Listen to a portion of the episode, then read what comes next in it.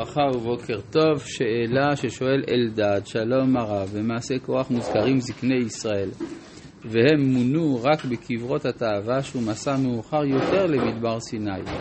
זה לא סותר את דברי הרב, תודה רבה לרב ולקהילה. זה היה סותר אם באמת זה היה נכון, אבל זקני ישראל מוזכרים כבר בפרשת שמות. לך ואספת את זקני ישראל. לא כתוב שמה שהם ממונים דווקא על משהו, המינוי כחברי סנהדרין זה מוזכר בקברות התאווה, זה נכון. אה, ובכן, אנחנו ממשיכים בפרק ל"ג בפסוק, אה, בפסוק י"ח. ויאמר הראני נא את כבודיך. אז כאן באמת התחלנו לדון בדבר הזה ש...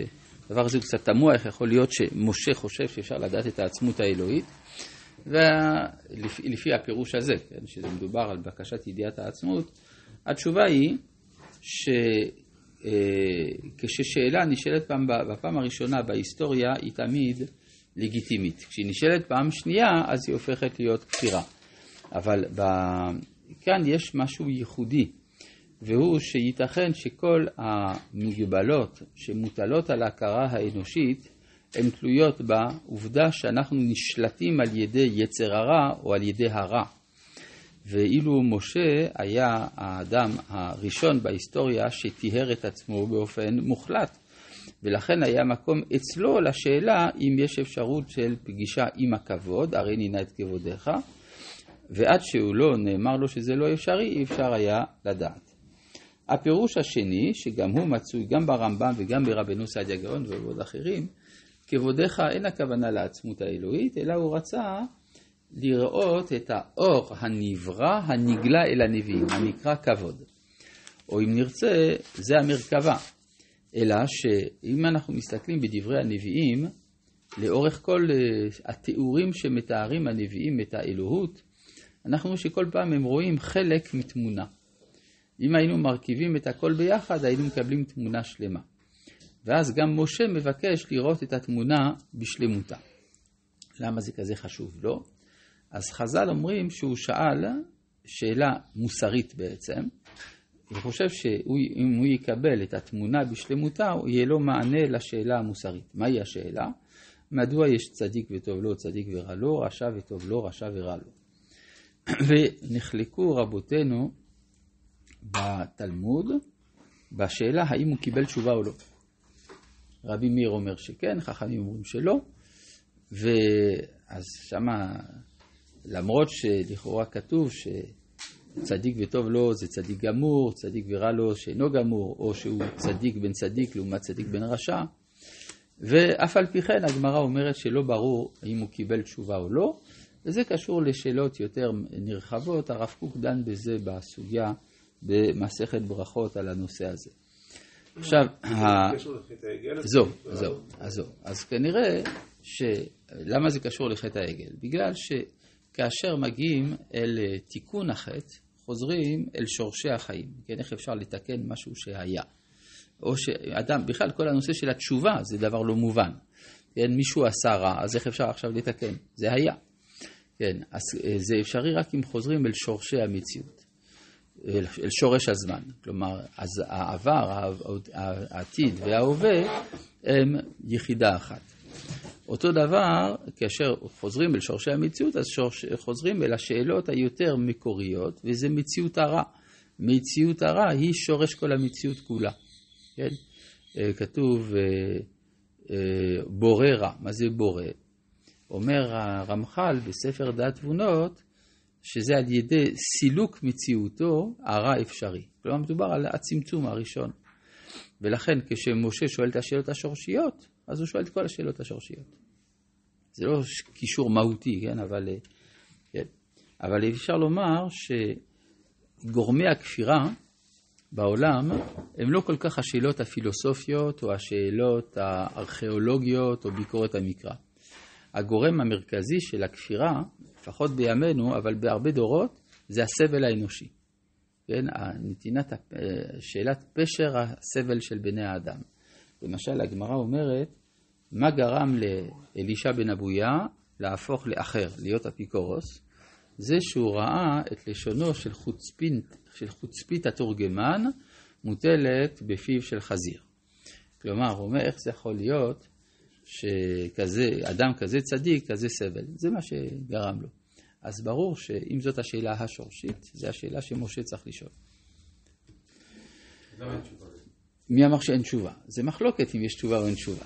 כי צריך להבין מה המושג, יש גם בספר דת תבונות של רמח"ל, הוא אומר, בנושא הזה אני אגיד לך, אני אתרץ לך את רוב הקושיות ולא כולן. אני... ורק שנייה. וגם יש אה, שאלה, אה, מה שכתוב, למשל צדיק בן צדיק, צדיק בן רשע. אנחנו רואים לפעמים שצדיק בן צדיק כן סובל.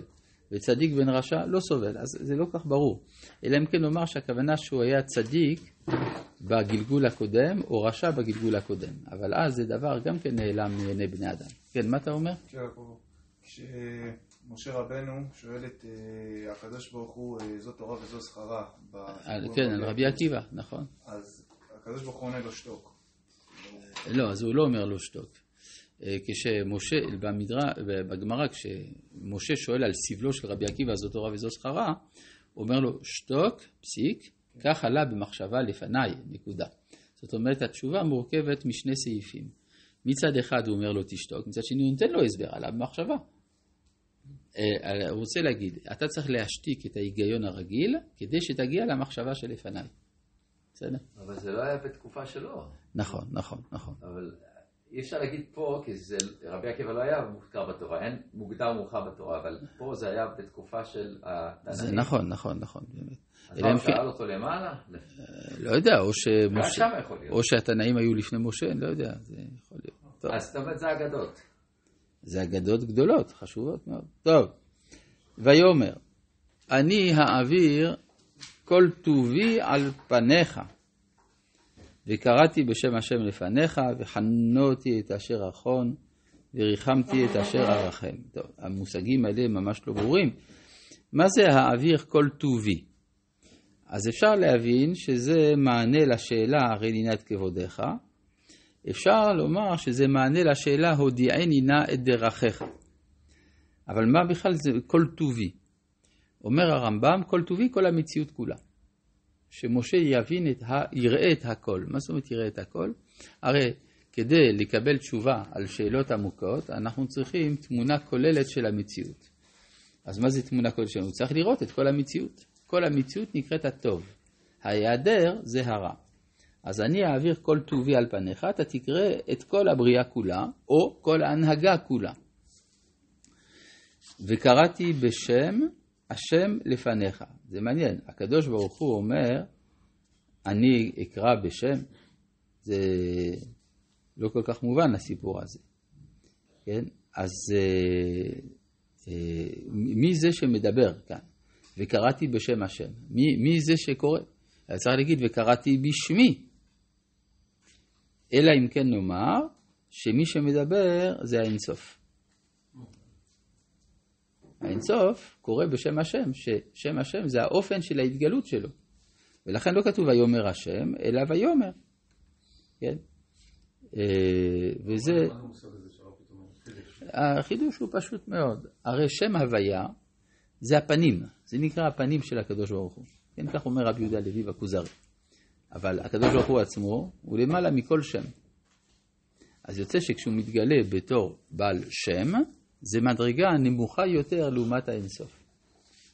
כן, מה שנקרא אה, אה, עילת כל העילות בספר הזוהר, עילת על כל העילות, ולכן הוא אומר, אה, אם נסתכל גם ב, בלשון, בפסוק י"ז כתוב, ויאמר השם אל משה, גם את הדבר הזה אעשה. אבל בפסוק י"ט אומר ויאמר, לא כתוב ויאמר השם. ויאמר אני אעביר כל טובי על פניך. אז מי זה ויאמר? למעלה משם. שם, כן? זה, על זה נאמר גם בספר ישעיהו, אז תתענג על השם. אומר אה, הזוהר, על השם ודאי.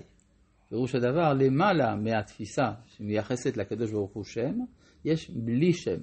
לכן מי שאין לו שם, אומר וקראתי בשם השם לפניך. כן? וחנות, ואז וחנותי את אשר יכול וחמתי את אשר ארחם, זה מתייחס למדרגה ההיא.